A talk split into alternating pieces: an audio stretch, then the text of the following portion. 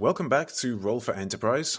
Lilac, having just been welcomed to the crew, has promptly quit on us this week because she's off having a holiday. But uh, never mind, you still have me and uh, Zach and Mike. We'll try to do our best without her. And we just want to start out this week, send some hug ops to all of the ops people in Texas right now who are struggling to keep infrastructure running or figure out the least worst outcome for the infrastructures they're responsible for. Uh, I used to be very slightly in charge of a data center, and that was stressful enough at the best of times. So, you know, we feel you guys and gals, and we'd love to send you some coffee or something, but even that sounds pretty complicated. So, just all the very best, and we hope you manage. I like that hug ops. yeah. But in the spirit of ops, there was um, a report that came out that ran through some trends in DevOps to keep an eye on. And right, right there at number one, maturation of infrastructure automation tools, which seems like a kind of a, a done deal maybe in 2021. Who is still thinking about infrastructure automation as a leading category?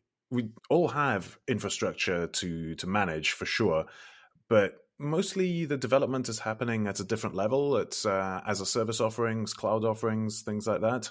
Or am I wildly off base? There's still a need for infrastructure automation, believe it or not. I'm, I'm grappling with that right now. Um, I agree with you when you think of it from a cloud perspective. The infrastructure is, is, invisible, and that's the objective of automation: is to make that infrastructure invisible.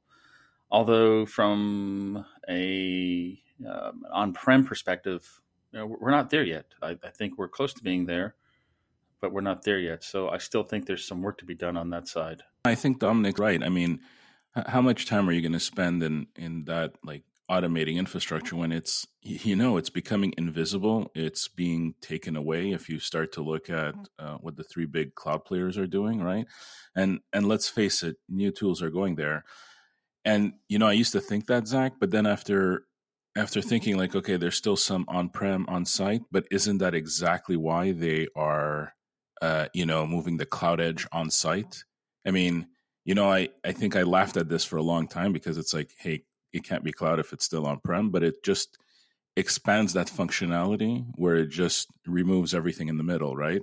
So it's like your developer is getting so much closer to or, everything behind it from an infrastructure perspective becoming invisible? Well, so my my point in that is some of the traditional vendors, and this is again from a networking perspective, they realize that, and so that's what they're competing with, right? To catch up with that, and I, I think they're there, some of those vendors, and that's what they're trying to provide. So you're right, the cloud guys have set the standard, and we knew that. They've set the standard for how you operate an environment, and I think now they've set the standard from an uh, automation perspective with the, of the infrastructure. I agree with you. Um, but all I'm saying is we can't just discount it yet. And there are a lot of entities out there that aren't going to run cloud on prem. If you're utilities, if if you're certain aspects of healthcare, you know, I mean, you you have compliance stuff you have to follow, right? So, uh, different regulatory reasons that you can't do that. The energy vertical, financial vertical. So we need to provide them that that same level of automation to make that infrastructure invisible. So my only point in saying that is I don't want to just close our eyes and say everything in the world, you know, is utopia. Everything's automated and everything's like the cloud. No, but we have a little bit of work to get done. So that's that's what I meant. Yeah, I'm definitely on board with that. And this is kind of the coming to fruition of the no ops trend from a few years ago, where people talked about no ops. And I actually wrote a blog post at the time, getting very upset because many people interpreted that as okay, so we don't need ops as a function, IT ops. Explain it for the audience what, what no ops is, and, and for me, because I'm, I'm not quite so clear on it. Well, so the idea was that, uh, and I think it came out of Forrester originally. The idea was that everything is available for consumption. You don't have to raise a service request and get an IT person involved. Fully automated infrastructure delivery at time of demand.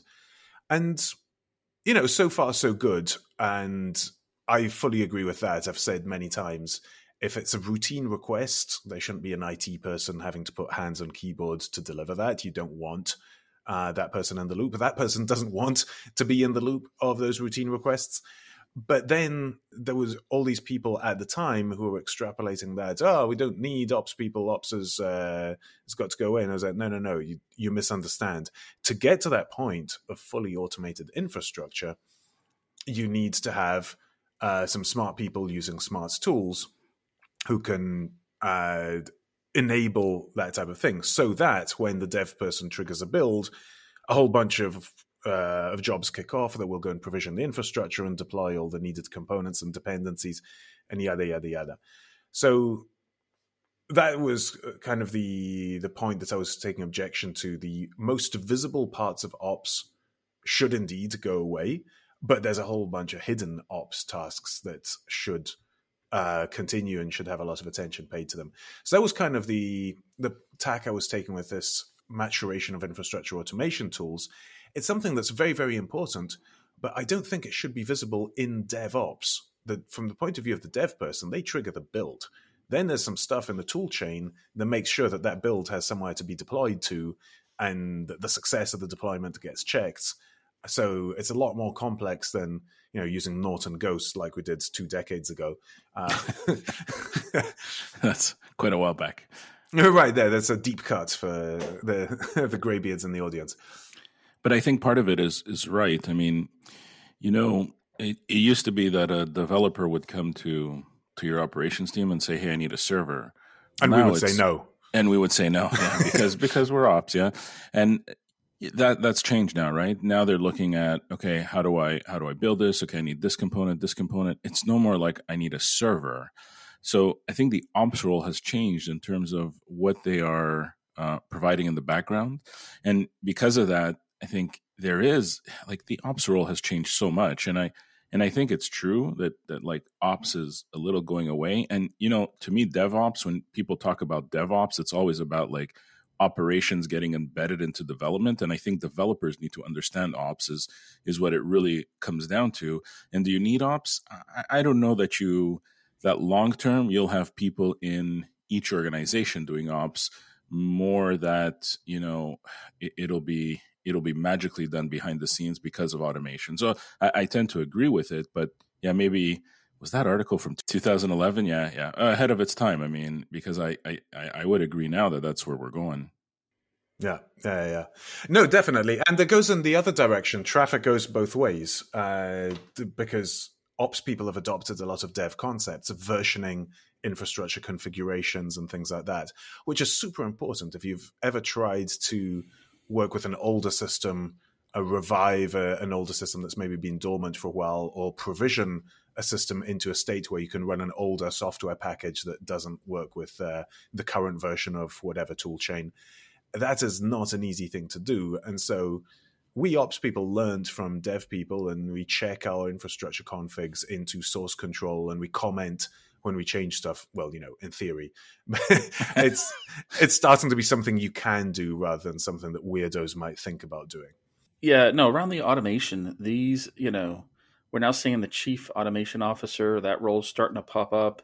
Um, if not it usually will fall under the you know maybe a digital um, officer that reports to the executive team.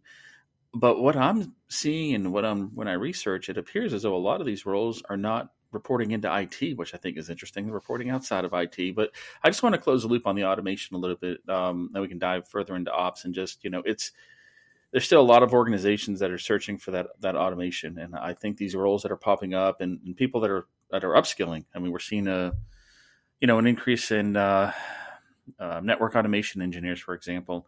I had a recent inquiry with a uh, a, a top tier analyst firm, and one of the top three buckets in 2021 for budget is automation. So I just say that to say that it's interesting. That's one of the top three bu- buckets in IT, but it's also interesting that these automation roles report outside of IT. Mike, I don't know what you're seeing in your organization, but uh, that's that's what the analysts say.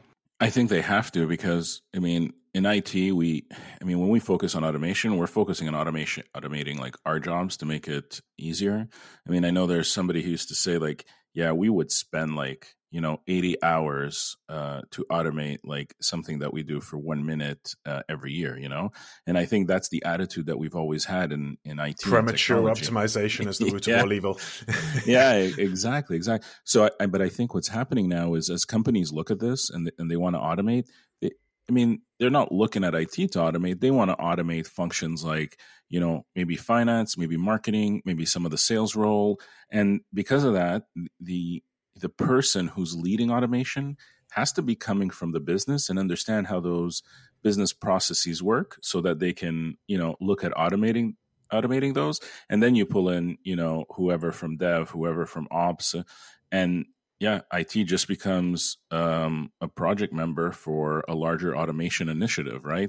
Because you, you, typically need to look like, okay, what can we automate? What can't we? Oh, we could automate that, but is that smart? Um, you know, and, and I think these are the discussions that companies are looking at, um, going after uh, continuous efficiencies. So I, I think it's past beyond IT. I think everybody's recognized what IT's done, and now it's it's in the organization. But of course, you need, you know you need people who believe in it. You need people to support it. And that's why there's yeah business um, business people leading the charge there. That, that's at least my take on it. Yeah so that's kind of my wider point. So if we go back to this list of things it goes down through application release optimization and application performance monitoring and it even has a point that's more complex tool chains. And that's it. That's not to my mind, to my way of seeing, that's not a hallmark of a mature market. It's a hallmark of a market that still has a lot of maturing to do because you still have to assemble your own car from a bunch of cogs and wire and bits that are sprayed out on the floor. And you have to choose exactly the right ones and they have to fit together right. And you can very easily get yourself into trouble. And that's to go back to a long running uh, conversation topic for us that's the the issue that I also have with uh, low code and no code because until this sort of stuff is a lot more packaged, a lot easier to do and to do right and not to uh, blow off your own extremities with, it's going to be very very hard for anyone who's not very very technically deep to to adopt it. And so the low code person, the sort of person who is at the level of building a complicated macro in Excel, but not at the level of thinking about versioning and backup and disaster recovery and automation tool chains is going to take one look at this landscape, throw their hands up in disgust or despair or terror, and run away screaming. And you're right. And you know what's going to happen later on is that these will become support night- nightmares because those, mm-hmm. those low code, no code apps are, are going to become part, key parts of, of business. They'll become processes. business critical because it's yeah, business people yeah. using them. But I think it needs to happen, right? You need to go down the road. You need to do it. I, I don't think we should like. I, I wouldn't stop anybody from doing it, right? You you got to learn, and they got to learn, right? I think in, initially, what's going to happen is they're going to be provided by, and there's some or, organizations, IT companies that provide low code programming, you know, software packages to companies now. I wouldn't say proprietary, but it's going to be vendor specific. And that, but to your point, Dominic, for this to really take off, it's going to need to be a little bit more open, right? Where you could have your whatever it might be on the back end, whatever storage you might want to have, whatever you know repositories, etc.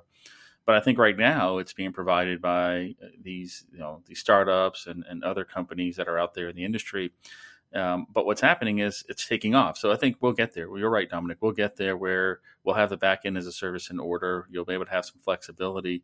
But nobody can question that. That's the direction we're going in right? Nobody can question that. This is where we're headed. And it's interesting because it does tie back into operations. This is being done by the business. And so how are they going to support it? How's it going to you know is devops really going to be able to stretch outside? Or is the business really going to adopt this devops are you even going to have a map of all of these services so that when the power goes out, you know what's running where? Yeah.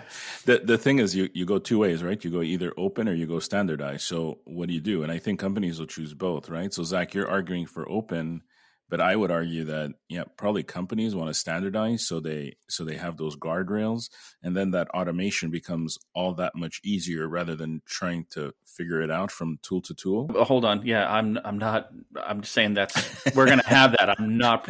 No, I don't think open is the way to go there. I'm, as a matter of fact, I'm not a huge fan of DIY. I'm not a huge fan of of open, you know, completely. I, I think uh, interoperability, which is different, right? It's not open source. So I'm not uh, I'm not promoting that, but what I'm saying is we're going to see more of that. I think it's hard though to standardize and close everything off because then to some extent you're not enabling like um, innovation. You, you know, you're kind of stifling innovation, st- stifling people to to think outside the box in your organization, and, and that's dangerous as well. So there, there's a balance somewhere there, right? You know, don't don't ask me to to name where that line is, but but there is a line, and I think different companies, depending on their industry, that line is at different places, right? But yeah, yeah, this is true. Different people are going to have different levels of appetite for risk and desire for agility and so on. I tend to think in terms of open standards, open APIs, open interfaces, uh, but with the possibility of innovating within the individual component. And then maybe someone extends the interface, and then as an industry, we have to decide whether this is a bad thing, like Microsoft adding the blink tag to HTML, uh, or whether it might be a good thing that uh, we want to adopt and bake into the next release of the standard. Yeah, I agree with you, Dominic. You know, and I, I kind of, you know, the way you kicked it off, I, I, I agree with you. I, I, in a way, my heart goes out to network operators or just operations in general. I mean, they, they spend their life making everyone else's job easier, everything running more efficiently, but I'm not sure anyone does it for them, right? Uh, let's, I mean, from that perspective, and maybe that's why, you know, this this this gets lost on some people, right? Perhaps that's why nobody really understands that. But yes, exactly, Dominic. You know, I, I just want to say one other thing here. Like, I struggle with DevOps because, and, and some of these articles go all over the place, and I, I want to call BS on so many things they say in there because it's like, oh, you know, to me, DevOps was like application uh, kind of taking over ops or, you know, the blending of those two, and everybody saying, like, oh, companies are going to push forward in DevOps, companies are going to push forward in DevOps.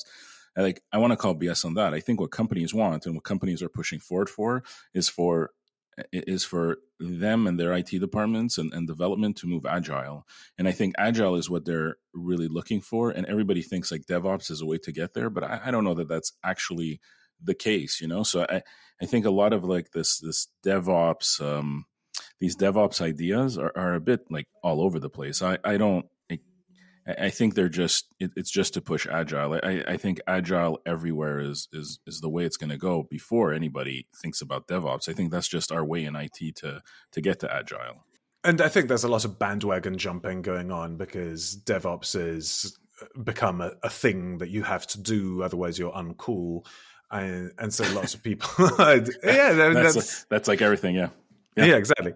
And so lots of people are doing stuff that isn't really that. But something I always tell salespeople, I teach uh, sales enablement a couple of times a month, and I'm actually going to do that again later today. And have a slide I reuse over and over, uh, which is nobody wants to buy a, a quarter inch drill. What they want is the quarter inch hole which is not an original thought to me. It was, um, I believe, it was a Harvard professor way back when. But the point is, they don't care about how you're delivering the thing, whether it's on prem or in the cloud, or if it's Kubernetes or a virtual machine, or it's running on a set of valves. Uh, what they care about is can they execute the business process they need to execute? Can they do it at the speed that the business demands that they execute it, they get the metrics that they need to be able to analyze whether the business is working out or not. That's all that people care about. And we in IT get all wound around the axle of is it dev, is it ops, is it IT ops, is it no ops, is it DevSecOps? What's the, the next thing? But uh, ultimately, if it doesn't deliver what the business needs, then there's going to be a problem. And the the pathological example of that I remember long ago enough that the time to provision a server was a significant bottleneck in a business process. And so we went around and we asked people, you know, how long does it take to provision a server? Because the product we were pushing, one of the things it could do was it could provision a server faster.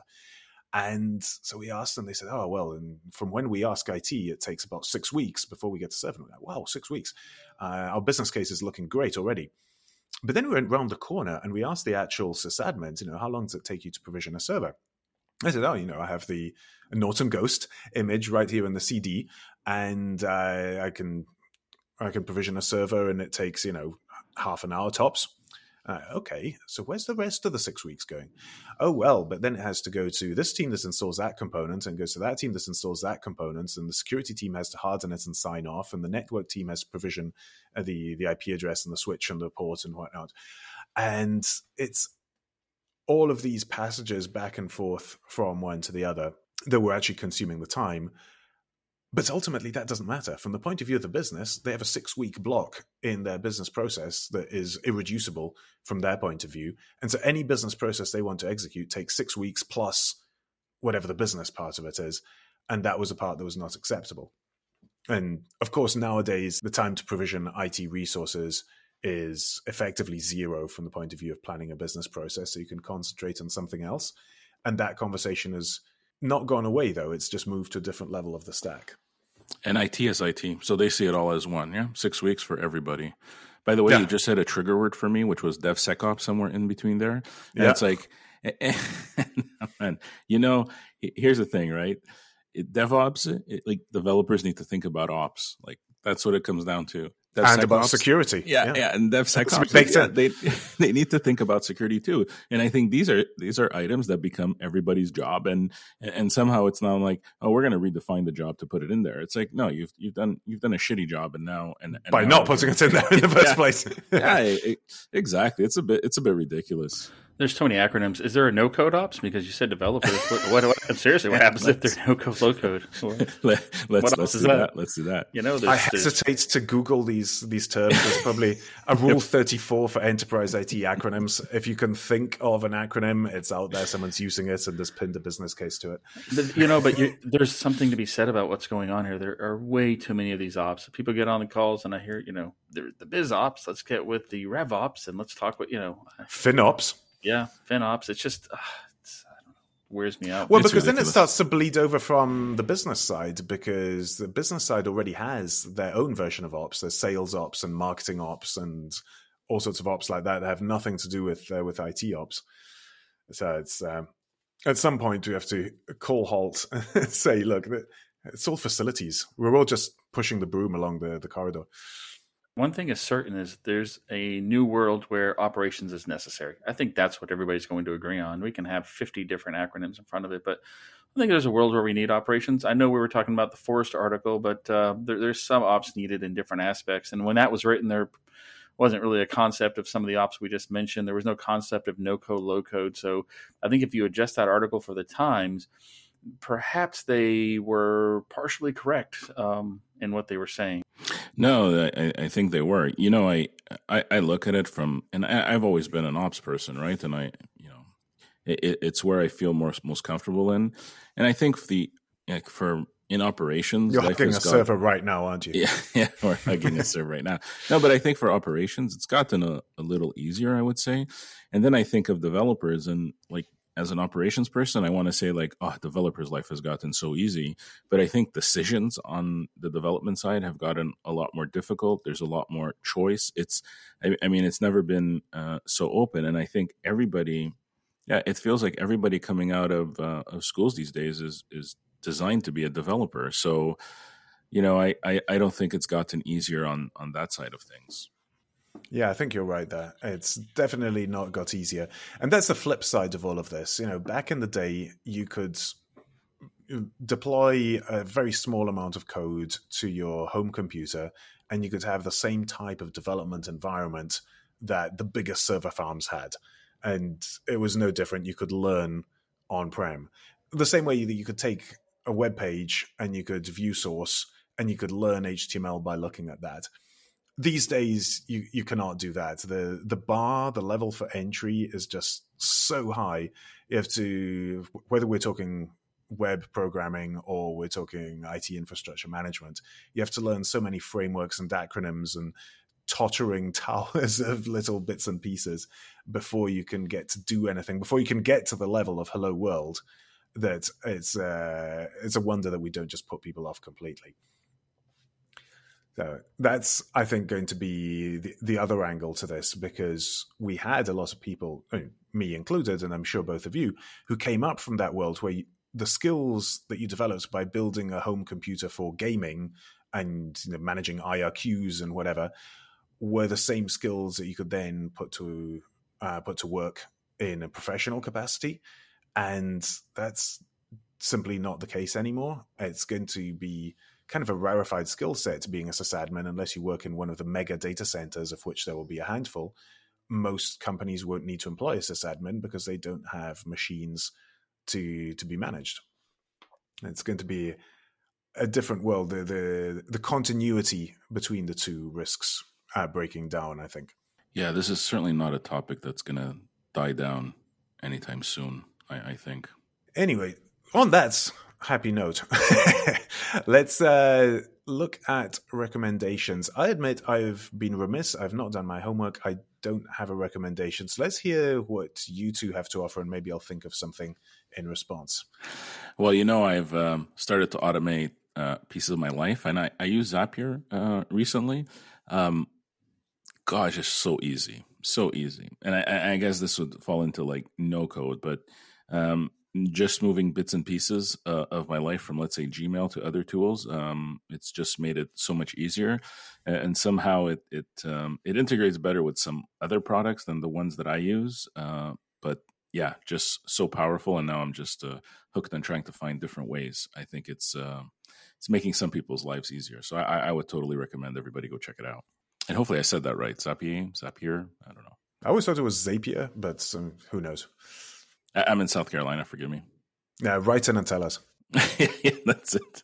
That's it. I don't think this is as much a recommendation. I think it could be, but uh, and maybe I'm behind the times a little bit. But uh, you know, I was doing some research, and this is all around insurance. But Lemonade Insurance. These people are just disrupting the way insurance companies do business.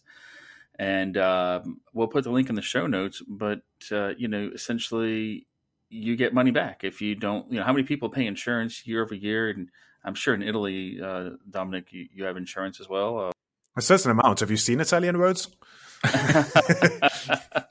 but uh, Mike, you might know some about this as well. We I know we spoke about this, but I just found it to be very interesting. I mean, they are absolutely disrupting that industry. So I'm not sure it's a recommendation. I, I think it is. Everybody should check it out and, and, understand a little bit more about it. But uh, and by the way, for the lemonade people out there, uh, just remember, you know. Um, I'm promoting your company, so I'll be coming and uh, expect something from that. But um, I, am joking. I, I, don't. I don't. but uh, yeah, I don't know. Anything you want to add, Mike, around that? I mean, it's interesting. I think you're seeing a bit of a revolution in insurance, and you know, it's uh, it's it's interesting because when you know startups are always focused on so much disruption, and I think they've gone through most of the industries, and now the industries that are left to go after are really big and really daunting. It feels like, but yeah, if if you have a job where you don't do much and you're getting paid a lot of money, I think they're coming for you, and and I think we see that. Um, you're starting to see that everywhere and they're they're starting to challenge i think paradigms of how people work. I mean yeah look no further than robinhood and what's happening with hedge funds. I mean that's been in the news here in the us this week as well. So it, it's it's it's quite interesting how, things are being disassembled. But yeah insurance has been a cash cow for a lot of people for a long time. So i think you know it starts with lemonade but there's others there's others out there. That's interesting. We don't really have that going on over here but uh, we'll see what happens just to throw in a recommendation because I feel bad not having one. There's been a lot of talk about the Apple car, a new round of rumors. First, it was going to be Hyundai uh, building the the Apple car, and then they came out and announced it publicly without Apple say so. And so Apple was like, "Nope, no, we're not working with you anymore. We don't like you." that's, that's so Apple. Like you that's need to know how Apple. It's like I've been following Apple for 30 years at this point. I I could have told them, you know, don't do that. That's a bad move. Nissan came out and said they didn't want to because they wanted the strength of the Nissan brand. And the, what, uh, with all due respect to Nissan, it said you don't have a strong brand. I'm sorry. a couple of good cars, but it's it's not a strong brand. And so who knows what's happening with that? But as part of that, there was all this talk of about CarPlay uh, on Twitter, and so I responded to a few threads. It turns out lots of people don't realize this, but the in-car electronics tend to be not great because they have to be designed like 10 years ago and they have to last for another 10 years into the future the expected lifetime uh, life cycle of the car. And so you're not dealing with the most cutting edge components or user interface design or anything. And on the other hand your phone you change your phone every you know three years or so in in the west uh, seems to be about average uh, the operating system gets upgraded more frequently than that with new capabilities. So CarPlay lets you plug that into your dashboard, and instead of dealing with the crappy thing that Nissan or BMW or whoever put together, you're dealing with your phone and its apps and its capabilities, and that gets upgraded and bugs are fixed and it moves fast. So, seriously, if you're not using this because you don't see why, you really, really should. And new cars all have this, or you know, if you're an Android person, they have Android Auto, which is the same sort of idea in that space. You know, the great uh, CEO of uh, Fiat Chrysler Auto, uh, Sergio Marchionne, um, he like when they redesigned the Jeep Cherokee, he went crazy on infotainment uh, because I think it delayed his car. I think twelve or, or eighteen months. I mean, something just insane, right? And uh, and I know people with Cherokees, and I think the infotainment system is is garbage. You know, so I think there's a sta- yeah. I mean, there's a there's a standardization, which by the way, they're not FCA anymore, right? But um, oh yeah, the, well, well, yeah, the Stellantis. Stellantis. Yeah, yeah, it's some kind of awkward name, and um, but yeah, so infotainment is is not standardized. It it costs a lot, and and not everybody's a software company like Tesla or an energy company. We're we're still debating that here. Whatever they are, yeah, yeah. whatever they are, they're just doing everything well. So uh, except the winning, and nobody uh, cares. All we want as users is a screen that will play our tunes and will let us see who's calling. We don't want car companies to put in all this effort and try to differentiate themselves and do it differently from the next car we drive. And so we get in a rental and we can't do anything. We want the opposite of that. So yeah, is, I don't know exactly the timing of when my Alfa was designed versus the the Jeep Cherokee you were describing. But it's basically that. The in car entertainment without a phone plugged in is basic. It does exactly what it needs to do. It gets out of the way. It's super simple. You plug a phone in and it goes away. It's like, okay, I get it. You don't want me. I'm done. Uh, and the phone takes over. That's the brains of the operation. This is brilliant. That's how it should be. You're brilliant. Except on Tesla. This is this is brilliant. Reverse psychology to get a free Tesla from Elon Musk. This is brilliant, Dominic. Brilliant. I I, I want to sell Dominic so bad, but yeah, we'll we'll continue trying. What's amazing about Apple, they're actually looking for the Foxconn for cars. I mean, that's, it's, yeah, that's essentially what, they they're doing. Yes. they're like, hey, we need a Foxconn. So like Foxconn doesn't get credit for Apple for for an Apple for an iPhone. So they don't want any automotive player getting credit for their car. They're just looking See, like they, they don't uh, want to build it from ground up, right? So I'm not I'm not sure. That's what everyone assumes because you you hear Apple and automotive industry and you think, okay, Apple car. And there's certainly been enough rumors around that, so I'm sure they've at least explored it. But I think it's going to be much more like the Apple TV, where they have they have their own box, sure, but at this point, I bet there are more TV Plus users that are using the app on a smart TV without an app, without the Apple TV hardware. So, what's impressive to me is if we're talking about Apple and cars, is how far ahead of his time Elon Musk was. I mean, it used to be difficult to disrupt this industry. Go back to the '80s, uh, the, the was it the '60s or '50s? Um, you know, everybody that has tried John Z. DeLorean. Yeah, it's they've been crushed, right? And by the way, they've not just it's not just the other car manufacturers; it's the gas and oil industry. I mean, they've been absolutely decimated. Um, even Lee Iacocca in the '80s, who tried to do something similar out in California, crushed. They just got you know they come in, they shut it down, and give you a lot of money, and you walk away. The fact that Apple is coming into this industry, that means we're not even scratching the surface on the future of this industry. So that to me is impressive at what point does Apple say, like, man, it's too hard to work with these guys? Let's just buy one and we'll take the pieces we need and we'll just write it off. I mean, they got enough cash to do that easy, right? They so, about Tesla years ago. I don't, I don't think so. Tesla Tesla operates in a different way from Apple. They they're quite happy to push out something that's sorry, Mike, substandard, and then iterate in public. Oh my uh, goodness, that's but that's not the Apple way. They they wait until it's perfect, and until the day before the launch, they'll be like, "No car, what car? No, no cars here. Well, that, that's cost them in the past. Look what happened with, with Siri and the, the at home stuff. I mean, Alexa came in and demolished them because they were waiting for it to be perfect. So, right, so they they lost on that. Yeah, but it's, it's coming back. It's coming oh, back. It's on. like Maps. Everyone yeah. assumes no. Everyone assumes Apple Maps is terrible because they haven't tried it in ages. Apple Maps is now ahead of Google Maps. Uh, uh, if it's not ahead, it's neck and neck. You, you need M and A though to grow fast. I mean, they missed out on Netflix. I think early on they missed out on Tesla. Yeah, they bought Siri. Think... Siri was a purchase. Hold on, going back, going back on Maps. I think Dominic's right because I think Apple Maps there, there's an inflection point here where everybody's talking about like as they integrate Google Maps into all these apps, how it's becoming expensive. I think Apple in the long term is going to win this game, and it, it's going to really suck. I, I think Google is Google like you want to talk about one company that that's a little lost? I think it's Google. Yeah, well, I'm listen. I'm not going to. I agree. I'm not going to bat for Google. I'm not a. I think they are lost, and they've got a lot of problems. They they probably need to break up more than any of the any of the other companies right now. I mean, they've got too much on their plate. You know, YouTube, the healthcare, and they need to break up to unlock innovation. I mean, yeah, whoever yeah. whoever whoever thought we would say that about Google, you know, because everything's crazy. hiding under the blanket of revenue provided by search. yeah, yeah, yeah. that's right. That's right.